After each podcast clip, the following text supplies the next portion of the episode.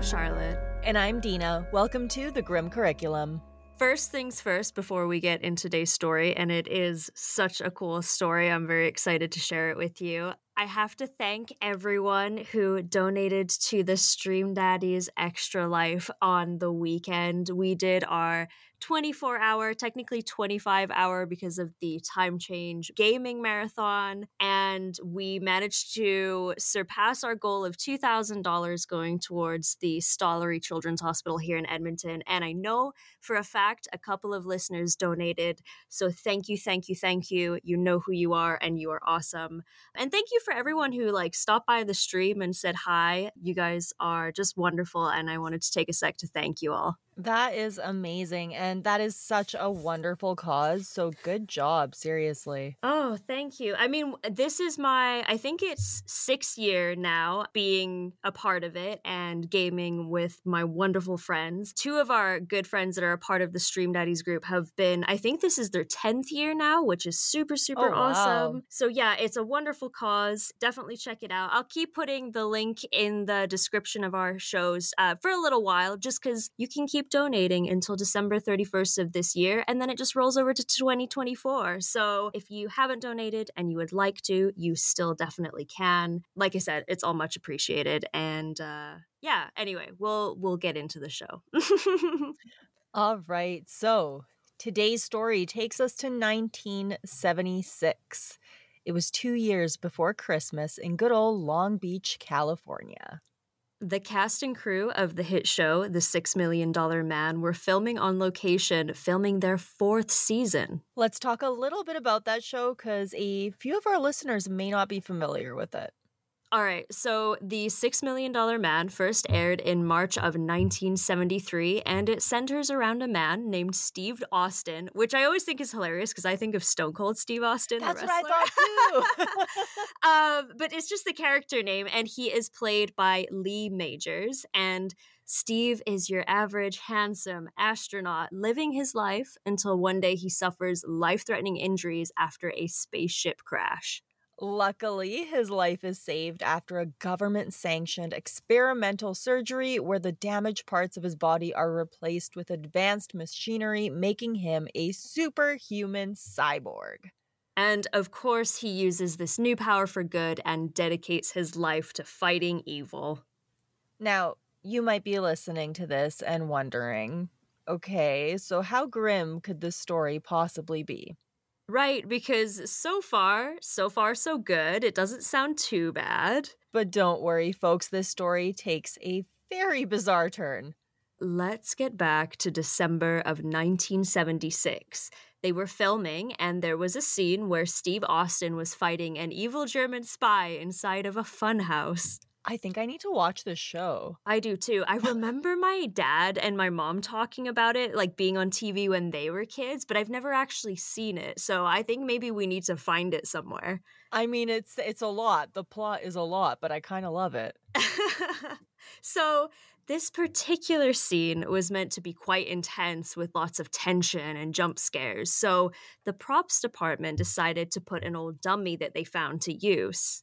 It had been hidden away in the funhouse. At first glance, it appeared to be a horribly made dummy of an emaciated man. No one really gave any question about where it came from, and it really didn't look like much.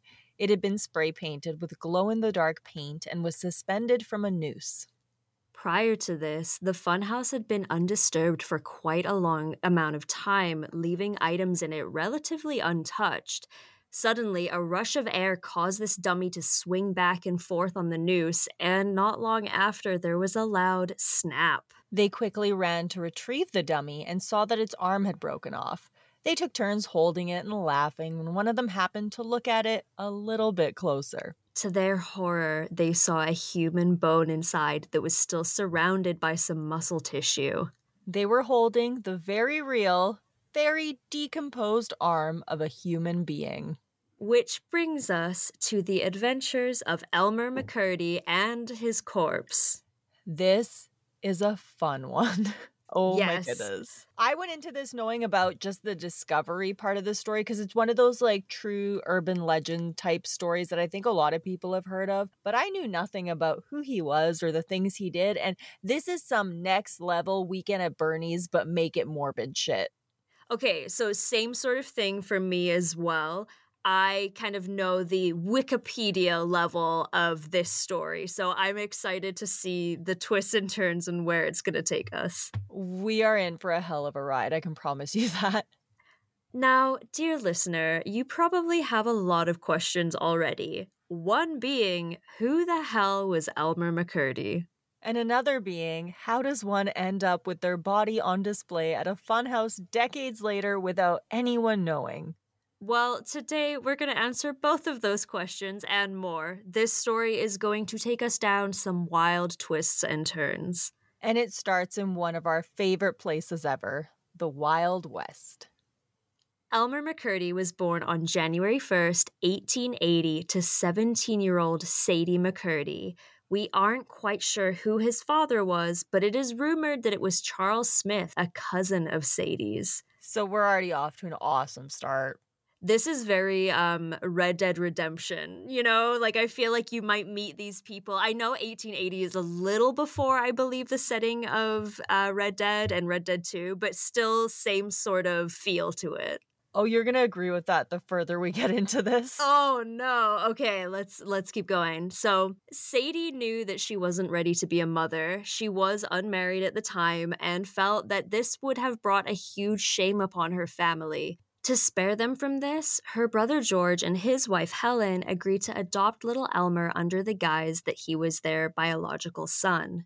When Elmer was around 10, George passed away from tuberculosis, and Helen moved the family to Bangor, Maine. One day when he was 17, Sadie revealed to him that she was indeed his biological mother and not Helen.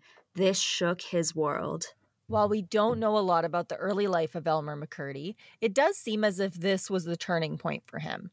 Shortly after this, he began to rebel, and it was around this time that he developed a drinking problem, one that would stay with him until his death. Around the same time, he moved in with his grandfather and found work as an apprentice plumber. He was a hard worker and seemed to enjoy his job.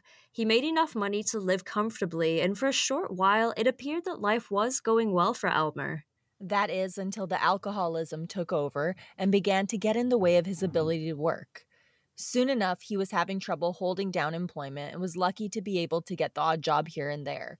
That combined with the ever worsening economy made it almost impossible for him to earn an honest living. He suffered a lot of loss during this time. His mother passed away from a ruptured ulcer, and shortly after that, his grandfather passed away too. He eventually traveled throughout the country in an attempt to find work, but it was usually futile. Eventually, he ended up in Iola, Kansas, and this is likely when his first arrest happened. The earliest arrest records for Elmer McCurdy are for public intoxication in 1905.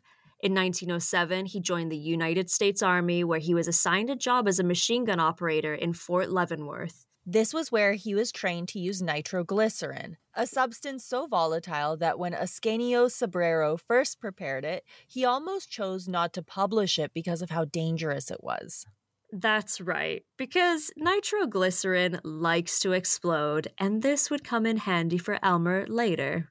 On November 7th, 1910, he was served with an honorable discharge and went back to Kansas. Less than two weeks later, he was arrested again. This time, Elmer and a friend of his were caught for the possession of burglary paraphernalia. It was clear that they were caught red handed, but Elmer had an explanation for everything. He said that the items were not for the purpose of burglary. They were in the process of inventing a new kind of machine gun and needed them to work on their big project. That's a big deal to say that.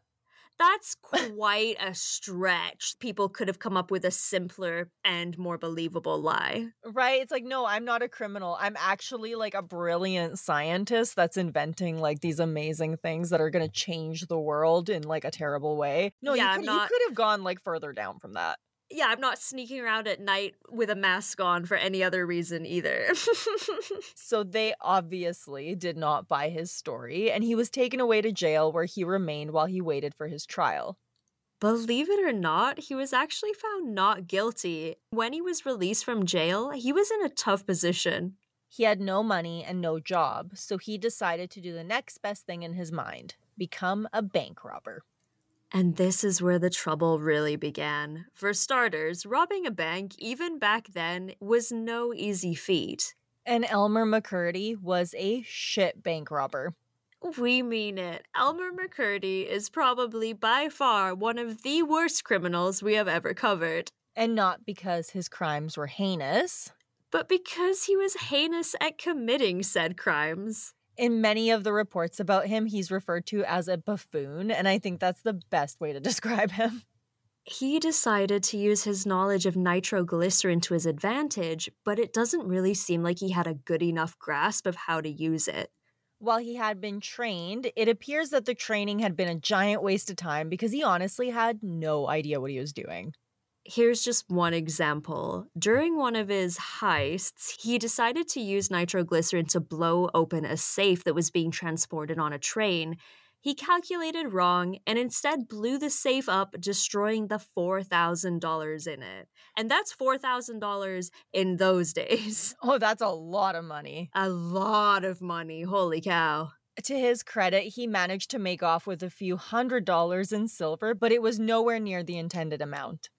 Another story of his exploits tells of another attempt where he once again calculated wrong and blew up the entire bank the only thing left standing was the safe, which remained shut. like, what kind of Looney Tunes bullshit is this? I just picture like it's one of those scenes where like the bank blows up and then it's just the safe, and then his like pants come down to reveal he's wearing like flowery boxers or something. Totally. It's very wily coyote coded for sure. And there were even more examples than that. During other attempts, it said that he became flustered and he couldn't even light the fuse in order to even attempt to blow a safe open. So, needless to repeat, he was not the best criminal in the world. Mm, fun fact about all of this he committed all of these crimes, or at least attempted to, under the fake name Charles Smith. And I find it interesting that he would name himself after his potential daddy cousin. I'm sure therapists would love to sit and unpack that with him. oh, they sure would. He spent a period of time hiding in a farmer's shed after he realized that he was at a very high risk of being arrested and this time possibly executed. When he was finally ready to leave, he decided it was a good time to attempt to pull off his biggest heist yet. The idea was that he was going to rob a train that was carrying $400,000, which was I mean, uh, we just said what a fortune $4,000 was. So imagine $400,000 back then. This was a huge deal. He got together a crew, and on October 4th, it was time for the crime that he was sure would land him in the history books. Somehow, some way, Elmer managed to mess this up so badly that it's almost like something out of a horrible, cheesy Western comedy. We don't know exactly how he managed this, but when Elmer boarded the train in an attempt to rob it, he realized that he wasn't even on the right train. Nope.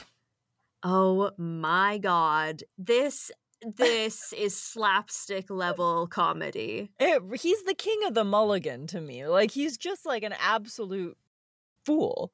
If there's any of those sort of stereotypical characters out there where nothing can go right from them, this is Elmer McCurdy. And he even has a name that matches his character. It really does. I don't know who looks at a baby and is like, we're going to call him Elmer. I, I almost feel, feel at that point that it becomes self fulfilling prophecy. It really does. He still managed to make off with what he could and left the scene a whopping $46 richer. He also managed to score two bottles of whiskey and a few items given to him by the concerned passengers. oh my god, what a charity case. Can you imagine? I just picture him walking onto the train looking around because what happened was he was expecting like money and gold and things like that on this train and he got on and realized there were people on the train instead. So he didn't even expect there to be people. And then all of a sudden, it's a full passenger train. And he's just like, oh. Elmer McCurdy might have been a time traveler who went back to Western times, but had only ever seen cheesy Western comedies in black and white and thought, hey, I'm gonna like really make something of myself here, but didn't really realize what it was to live back then. Honestly, it's someone playing Red Dead Redemption on hard difficulty and being terrible at it fucking it all up one oh like god. one train heist at a time oh my god. Okay so uh he made his way whiskey in hand to another farm where he decided he would hide away until the heat had died down but this wouldn't be like the other times. This time there was no getting away. On October 7th, 1911, a team of three sheriffs and their pack of bloodhounds were led to his hideout they declared that he was under arrest and ordered him to surrender peacefully. In true Elmer fashion, he declared that he would never be taken alive. We don't know who fired the first shot, but a gunfight began. And you know what I picture here too? Hmm, do it's, tell. It's just him. You'll never take me alive. And he's just like shooting in the air, like, woohoo. I just, he is, he's a caricature at this point. He is. He's living his very best main character life for sure. Elmer was not a main character, but he sure did his best to be one. He really did. The entire ordeal lasted about an hour and eventually shooting from Elmer's side stopped. When they investigated further, they found him on the ground dead from a single gunshot wound to the chest. And while this was the end of the life of Elmer McCurdy, it was only the beginning of the story that would earn his spot in grim history. Yeah, because now we've covered who he was in life, but if you recall at the beginning, we mentioned his corpse. So it is now time to cover Elmer McCurdy's adventures after his death. But before we get into that, we're going to take a second to talk about early 1900s funeral practices. And I'm not going to lie, I find this stuff fascinating.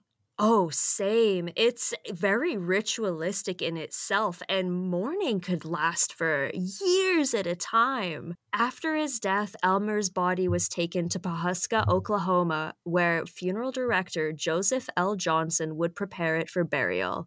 He used a special arsenic lace preservative that would ensure the body would never fully decay. All in all, it was a job well done. There was one problem. When it came time to claim the body, no one showed up. As time went on, Joseph became incredibly annoyed that he wasn't going to get paid for his hard work. After all, they weren't just abandoning their corpse, they had a bill to pay.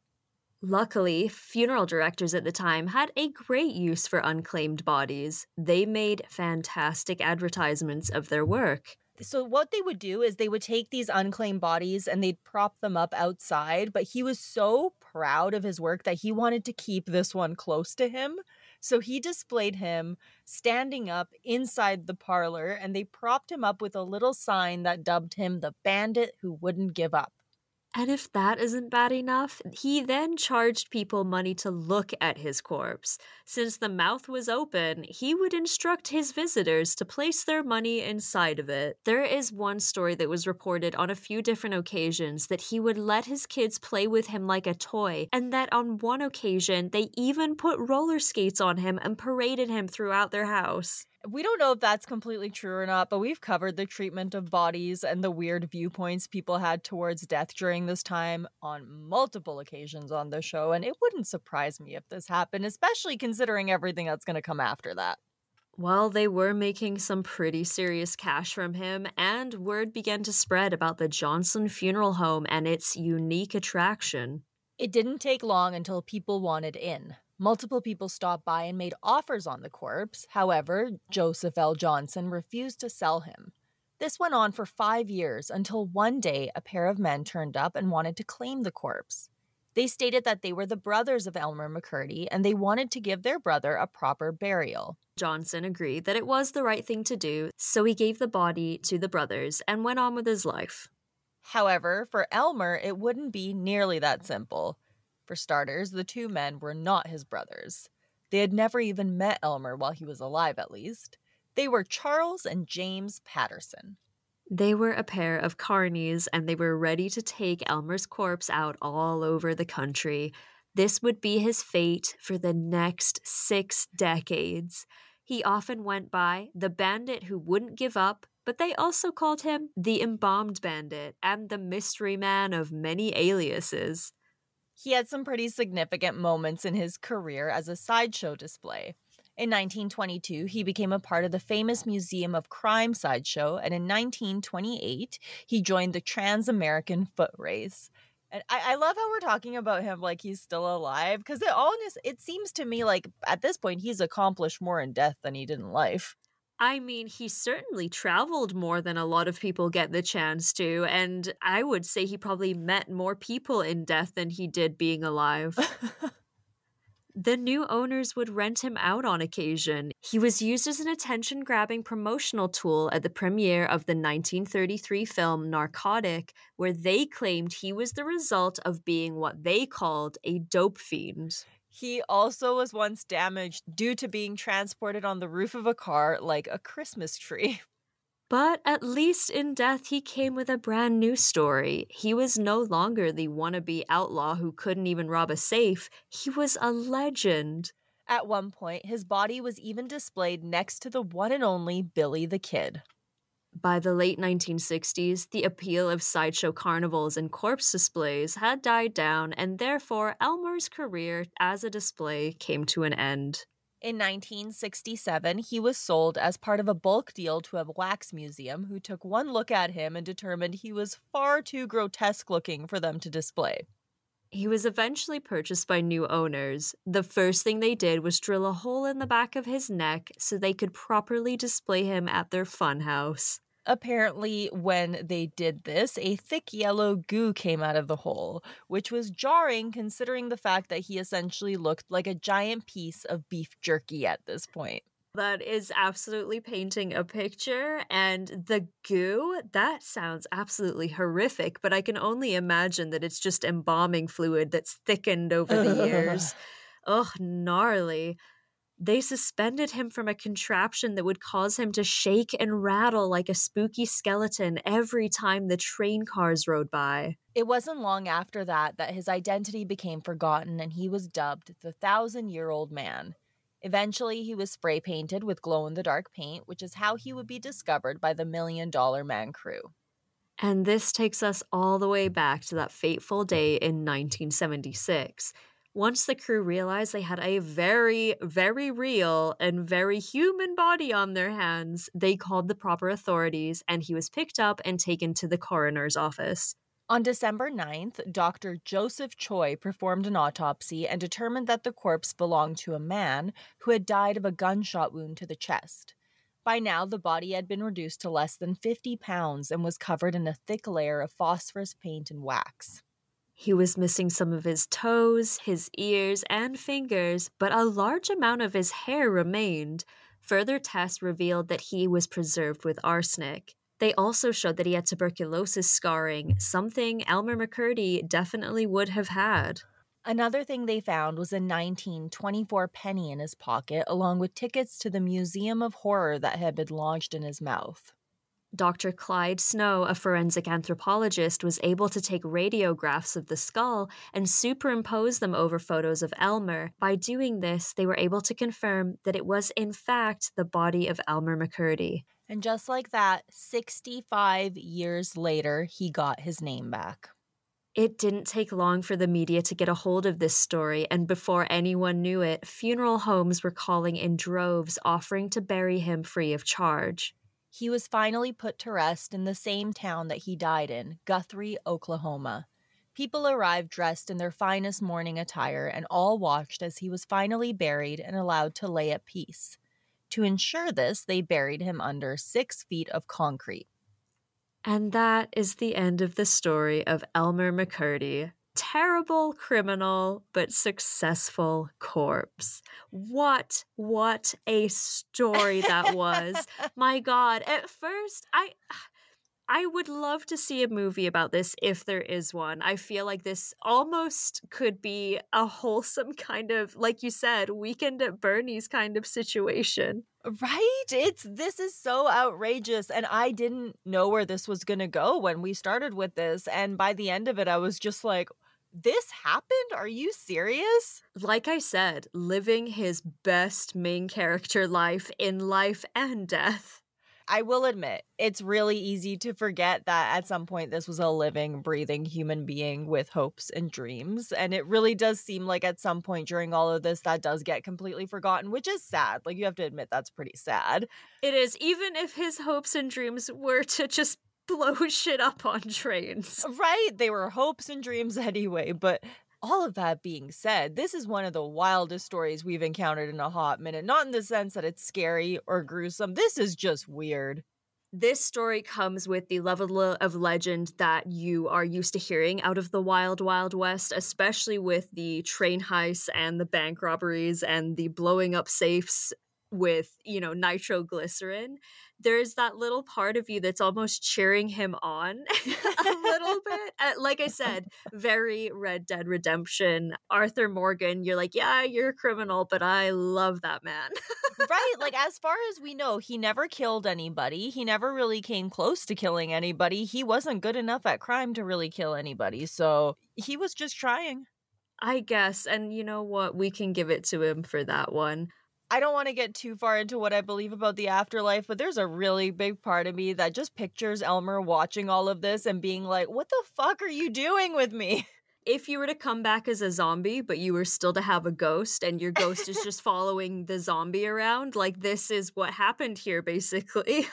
oh my goodness. Oh man. Next week, we are starting a big, brand new, and absolutely terrible series. And we kind of hinted at it what it was before, but yeah, it's gonna be a rough one. It's uh, yeah, it's a cult, folks. Mm-hmm.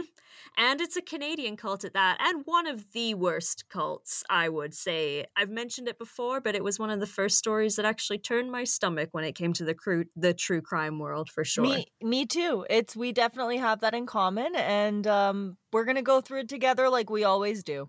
Yep, it will certainly be a few episodes uh, because it is, yeah, seven levels of fucked up. But we'll get into it next week, not to hype it up too, too much. we have once again come to that part of the episode where we take a moment to thank our wonderful VIPs on Patreon and up. A very huge thank you to Bob, Atlantean Jedi, Lisa, Hillary, Brian, Judy, Mayhem Mudkip, and Triforce.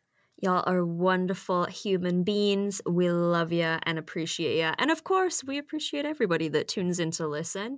Um, as usual, just quick reminders if you would like to give us five stars wherever you're listening, if you dig us, and if you're listening at this point in the episode, I'm assuming you don't mind us too much. So right. thanks for sticking around. Comment, share, all that good stuff. It helps us grow Okay, let's talk about the live show real quick because it is coming up. It is, as of today, a month away. Holy shit. Jesus so Christ. Soon. Oh my God. Okay. Super soon. Tickets are still available. They are available on Eventbrite, and that show is on December the 9th at Felice Cafe in Edmonton, Alberta. We are going for a film noir theme, and we are donating 100% of ticket sales to Zoe's Animal Rescue. We're so excited. So if you're in the area, come on out. It's going to be an amazing amazing time and uh, hopefully the first of many. We'll see what happens. I'm very much looking forward to it. And we've got some interesting topics lined up for you. And yes, I'm very excited. So if you want tickets, they're certainly still available, and we will see you there. Thank you all so much for listening. This has been the, the Grim, Grim curriculum. curriculum. Hey, Charlotte. Mm-hmm. Did you know that today there are about 300 bodies that are frozen in liquid nitrogen in America in the hope that science will one day be able to bring them back to life. And uh, they're thinking it's going to be about 300 years from now. And I don't want to know what the planet is going to be like 300 years I, from now. I was going to say, I don't want to be preserved because I just want to go out and figure out what's happening after death after this one. Because is the planet going to be worth coming back to? Right. I'm picturing a Fallout scenario. Same. I think, yes, I will remain dead when I make it there and hopefully on my own terms. Me too. Bye. Bye.